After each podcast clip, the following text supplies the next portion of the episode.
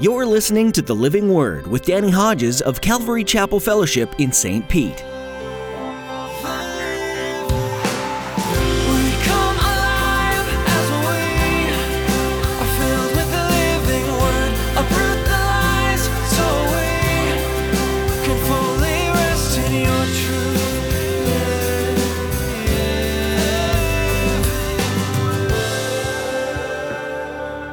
Sometimes when we're not going the way the Lord wants us to go, and He allows things in our lives that aren't pleasant to try to get our attention, to try to get us to repent, all right?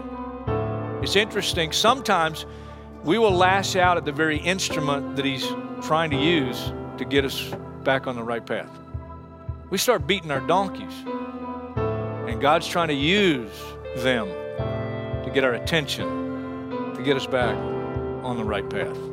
Sometimes in life, the very person you want to lash out on is the person that God's trying to use to get your attention. In today's message from Pastor Danny, he teaches you that sometimes God will allow unpleasant circumstances to happen to get your attention. He'll also use people that you don't care for to get your attention in order that you might get back on the right path. Pastor Danny encourages you to see the events and people in your life and to ask God to reveal his purposes to you through them. Now, here's Pastor Danny in the book of Numbers, chapter 22, as he continues his message, The Story of Balaam.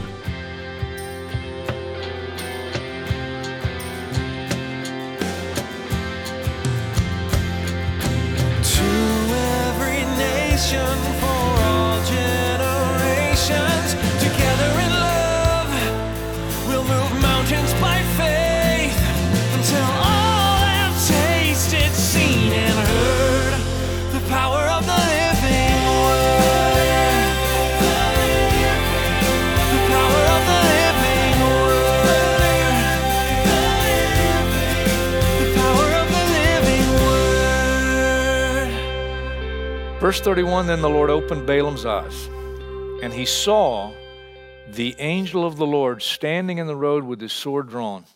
So he bowed low and fell face down. Good move. Good move. And the angel of the Lord asked him, Why have you beaten your donkey these three times? You see, uh, again, I could get off on this, but I'm not going to. But sometimes when we're not going the way the Lord wants us to go, and He allows things in our lives that aren't pleasant to try to get our attention, to try to get us to repent, all right? It's interesting. Sometimes we will lash out at the very instrument that He's trying to use to get us back on the right path. We start beating our donkeys. Sometimes the jackass is in a human body, and God's trying to use them to get our attention, to get us back on the right path. Why have you beaten your donkey these three times? I have come here to oppose you because your path is a reckless one before me. Reckless, it means to act without thinking or caring about the consequences. You're headed for trouble, Balaam. The donkey saw me, turned away from me these three times. If she had not turned away, I would certainly have killed you by now, but I would have spared her. Wow. Balaam said to the angel of the Lord, I've sinned. I didn't realize you were standing in the road to oppose me. Now, if you're displeased, I will go back. The angel of the Lord said to Balaam, Go with the men, but speak only what I tell you. So Balaam went with the princes of Balak. When Balak heard that Balaam was coming, he went out to meet him at the Moabite town on the Arnon border, at the edge of his territory. Balak said to Balaam, Did I not send you an urgent summons? Why didn't you come to me? Am I really not able to reward you? And Balaam says, Well, I've come to you now. But can I say just anything? I must speak only what God puts in my mouth. Then Balaam went with Balak to Kiriath Huzoth. Balak sacrificed cattle and sheep and gave some to Balaam and the princes who were with him.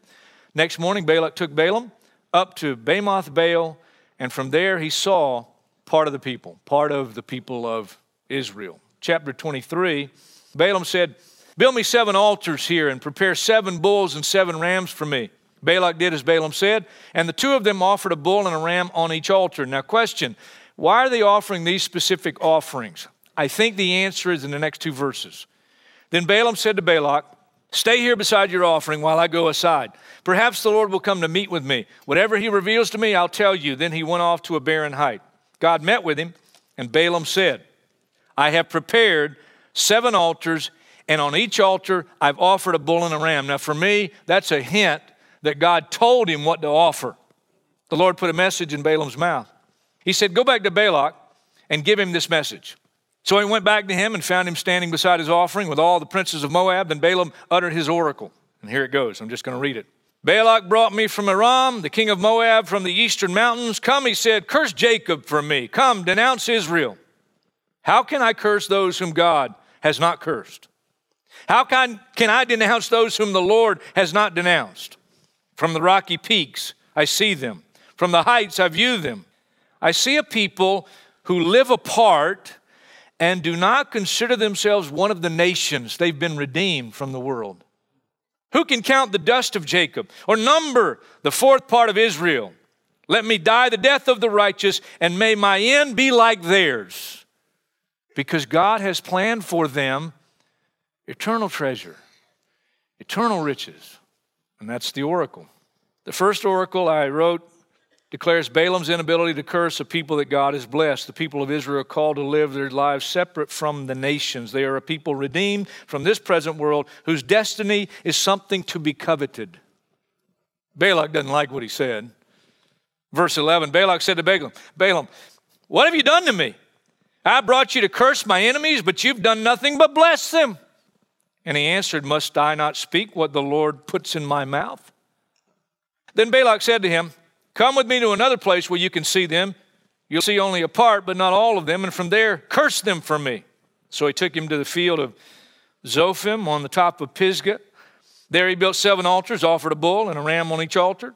Balaam said to Balak, Stay here beside your offering while I meet with him over there. The Lord met with Balaam and put a message in his mouth and said, Go back to Balak and give him this message. This is message number two. So he went to him, found him standing beside his offering with the princes of Moab. Balak asked him, What did the Lord say? And then he utters his second oracle, and I'll read it. Arise, Balak, and listen. Hear me, son of Zippor. God is not a man that he should lie, nor a son of man that he should change his mind. Does he speak and then not act? Does he promise and not fulfill? I've received a command to bless, and he has blessed. I cannot change it. No misfortune is seen in Jacob, no misery observed in Israel. The Lord their God is with them. The shout of the king is among them. God brought them out of Egypt. They have the strength of a wild ox. There's no sorcery against Jacob, no divination against Israel. It'll now be said of Jacob and of Israel, see what God has done. The people rise like a lioness they rouse themselves like a lion, does not rest till he devours his prey and drinks the blood of his victims. This oracle speaks of Israel's widespread prosperity, tremendous fruitfulness, prophesies of a glorious future. Balak doesn't like what he had to say. Verse 25 Then Balak said to Balaam, Neither curse them at all, nor bless them at all. In other words, if you can't do something right, just keep your mouth shut. Balaam answered, Did I not tell you I must do whatever the Lord says? Then Balak said to Balaam, Come, let me take you to another place. Perhaps it'll please God to let you curse them from me from there. And Balak took Balaam to the top of Peor, overlooking the wasteland. Balaam said, Build me seven altars here, prepare seven bulls and seven rams. Balak did as Balaam had said and offered a bull and a ram on each altar. Now, when Balaam saw that it pleased the Lord to bless Israel, he did not resort to sorcery as at other times. But he turned his face toward the desert. When Balaam looked out and saw Israel encamped tribe by tribe, the Spirit of God came upon him, and he uttered his oracle. And this is the third one. And if you're still awake, I'm going to read it. I'm going to read it anyway. The oracle of Balaam, son of Beor, the oracle of one who, whose eyes sees clearly, the oracle of one who hears the words of God, who sees a vision from the Almighty, who falls prostrate, whose eyes are opened how beautiful are your tents, O Jacob, your dwelling places, O Israel. Like valleys, they spread out, like gardens beside a river, like aloes planted by the Lord, like cedars beside the waters. Water will flow from their buckets, their seed will have abundant water. Their king will be greater than Agag, their kingdom will be exalted. God brought them out of Egypt. They have the strength of a wild ox. They devour hostile nations, break their bones in pieces. With their arrows, they pierce them. Like a lion, they crouch and lie down, like a lioness who dares to rouse them. May those who bless you be blessed, and those who curse you be cursed. With each of the first three oracles, it's gotten worse for Balak. In the first one, Balaam fails to curse Israel. In the second, he blesses Israel. In the third, he curses Balak, an enemy of Israel. Then Balak's anger burned against Balaam, he struck his hands together and he said to him, I summoned you to curse my enemies, but you blessed him these three times. Now leave at once. Go home. I said I would reward you handsomely, but the Lord has kept you from being rewarded. I don't think Balaam liked hearing that. And yet, here's what he says Balaam answered Balak, Did I not tell you the messenger? Tell the messengers you sent me. Even if Balak gave me his palace filled with silver and gold, I could not do anything of my own accord, good or bad, to go beyond the command of the Lord, and I must say only what the Lord says. Now I'm going back to my people, but come, let me warn you of what this people will do to your people in days to come. And he utters his last oracle. And when I began to study for this, and I came to this oracle, I had forgotten. It's a Christmas oracle. How can you plan that? I planned this teaching months ago. It's a Christmas oracle. I told the guys in the back as we prayed to come out and do the service. I even gave them a hint. I said it's Numbers chapter 22 to 25. It's a story of Balaam. And it's a clear Christmas oracle. Deer in the headlights. Then he uttered his oracle. The oracle of Balaam, son of Beor, the oracle of one whose eye sees clearly, the oracle of one who hears the words of God, who has knowledge from the Most High, who sees a vision from the Almighty, who falls prostrate and whose eyes are open. I see him, but not now. I behold him, but not near. A star will come out of Jacob, a scepter will rise out of Israel. A scepter is a staff representing the sovereignty and the authority of the one who holds it. He will crush the foreheads of Moab, the skulls of all the sons of Sheth. Edom will be conquered, Seir, his enemy, will be conquered, but Israel will go strong. A ruler will come out of Jacob and destroy the survivors of the city. I want to say one more time Balaam had a widespread reputation. People far and wide knew about him. And this oracle, recorded for us, no doubt was studied by some wise men. They're called stargazers. They study the stars. And they knew of Balaam's oracle. A star will come out of Jacob a scepter will rise out of Israel. A ruler will come out of Jacob. They're from the land of Babylon. That's where Balaam is from.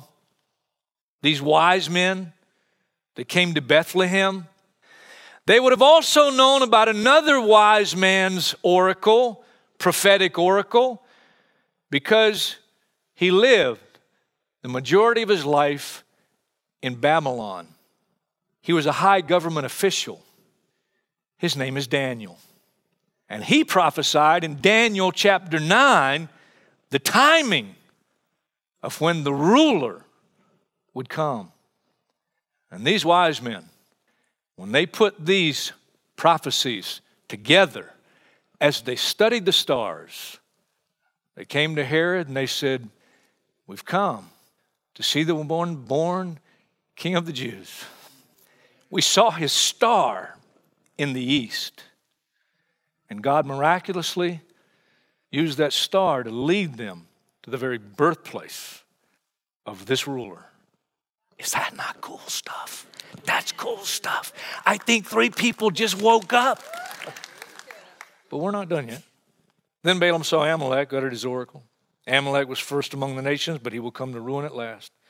Then he saw the Kenites uttered his oracle Your dwelling place is secure, your nest is set in a rock. But you Kenites will be destroyed when Asher takes you captive. Then he uttered his oracle Ah, who can live when God does this? Ships will come from the shores of Kittim. They will subdue Asher and Eber, but they too will come to ruin. Then Balaam got up and returned home, and Balak went on his way. End of story, right? Balak can't destroy the Israelites. Balaam can't curse them. And so the Israelites live happily ever after. because of all that God has done for them and all that God has planned to do for them. That's not what happened. Balaam said all the right things, heard clearly from God, prophesied. He talks about even falling down prostrate before the Lord. And he seemed to end with a continued commitment to do only what God directed him to do, but that is not the whole story. 2 Peter chapter 2, sad verses.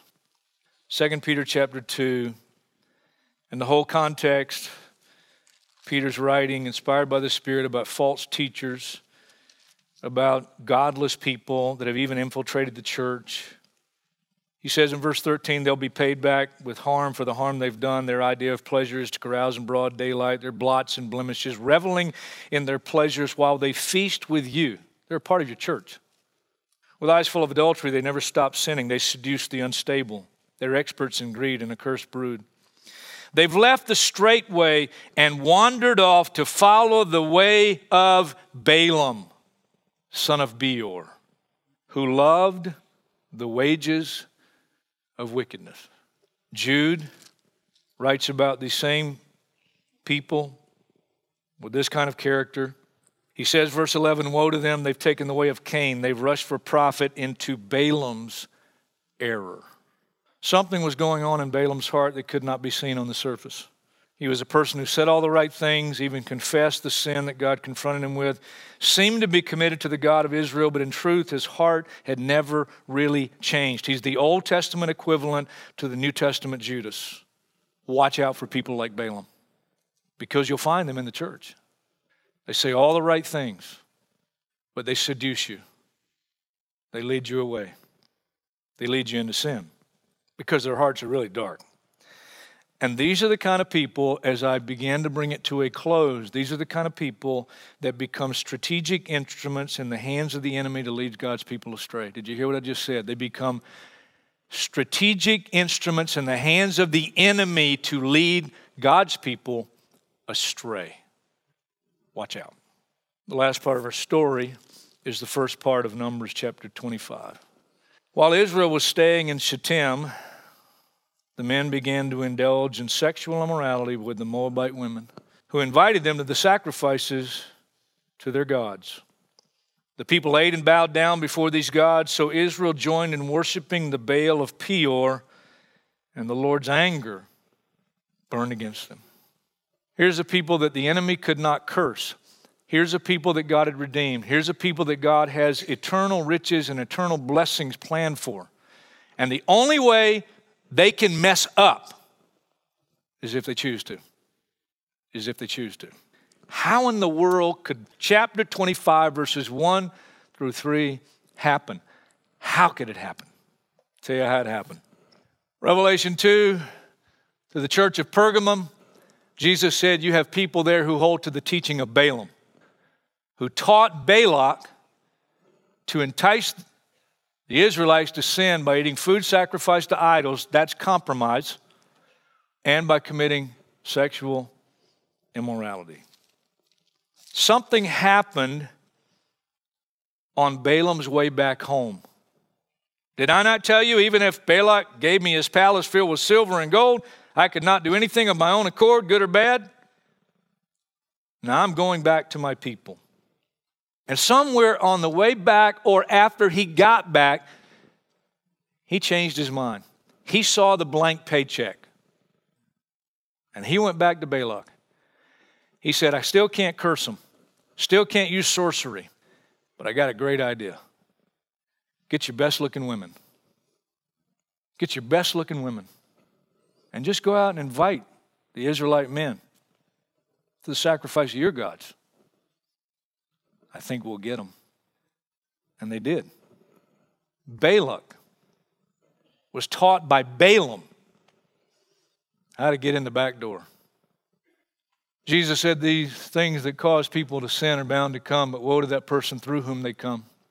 It would be better for him to be thrown into the sea with a millstone tied around his neck than for him to cause one of these little ones to sin.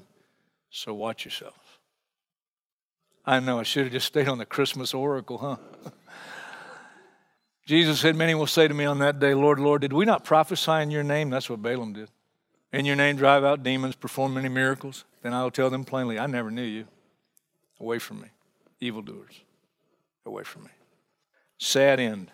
Numbers 31, verse 8 says that Israel, when God used them to take vengeance on the Midianites, it says they also slew Balaam, son of Peor, with the sword. He died. He's in hell. And it was used by the enemy to seduce. Uh, ladies, I just want to say in closing be careful how you dress. Doesn't tell us in the text, but I think, I think they dressed those Moabite women up very seductively. It doesn't say that, but they were used in a very seductive manner. And uh, I hope I know how to explain to any lady, young, old, or middle aged here tonight, what guys, how guys have been created. You know, uh, I'm telling you, just it's just the look. It's just the look, and it, it's it, we're like we're like light bulbs. We're like light. You guys are like microwaves. As somebody said it. We're like light bulbs. It just you turn us on, we just one, just one switch, boom, there it is. That's why God says through Paul, I want women to dress modestly with decency and propriety.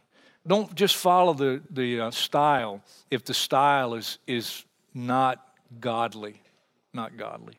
And let me say to all of us uh, before we leave, I got, I got three things, and they're in, it's in my brain. It's in my brain. Hopefully, it's in my heart every day, too.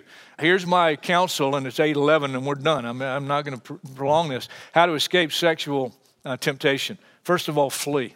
That's flee. Flee. That's what 1 Corinthians 6:18 says. Flee sexual immorality. You look at Joseph in the Old Testament, when Potiphar's wife, his boss's wife, tried to seduce him repeatedly, he fled. He fled. He fled. He ran. You stay around, you say, Well, I can handle it. You can't handle it. You can't handle it. It's like the proverb that says, Who can put fire in his lap and not get burned? Get her out of your lap. Get him out of your lap. Be different. And if you if you think you can, you know, be alone in a dark place late at night, especially their apartment, uh, are you crazy? Are you crazy? I gotta close. Flee, fortify. First Thessalonians says we ought to learn to control our bodies in a way that's holy and honorable. I tie physical things with spiritual things and sexual things, you know. I mean, it's all tied together. Paul the Apostle said, I beat my body, make it my slave, you know. Uh, Self control, absolutely essential in the Christian life. Develop and maintain it. Develop and maintain it. Flee, fortify, and fight the battle daily because Jesus said, Matthew 6, every day has enough evil. But there is a day of evil coming. Satan is scheming, and he knows just when to send her your way. He knows just when to send him your way. He knows just when to just when to put that Facebook contact on there from that person back in high school or back in college. And now you're married, but you're not happily married, but you're married. And you keep that covenant that you made before God. And you don't let the seducer and the tempter lead you down that path to begin to chat. And I know I've been there. And thank God I got off that path because my wife threatened to kill me if I didn't.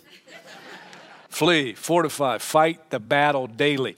One moment in time, a man after God's own heart decided to take a break. It happened to be spring, so he took a spring break and he went out on his balcony and he saw Bathsheba bathing. And that's the beginning of the end of the story. He let his guard down one night, one, one day, and the rest is history. Jesus, come quickly. I'm tired of fighting.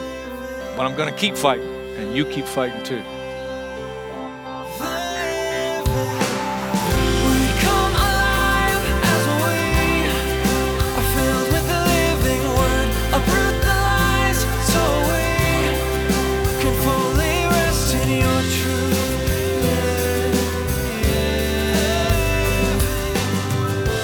That's all we have for today on the Living Word. If you have any questions for us about what you heard from Pastor Danny's study in Numbers, please email us. Our address is info at ccfstpete.church. That's info at ccfstpete.church. The Living Word is a radio ministry of Calvary Chapel Fellowship in St. Petersburg, Florida. If you're interested in connecting with us over social media, look for us on Facebook, Instagram, or on our YouTube channel. You can search for Calvary Chapel Fellowship, or you can find us by following the links at our website, ccfstpete.church. If you happen to be in the St. Petersburg area, we'd love to meet you.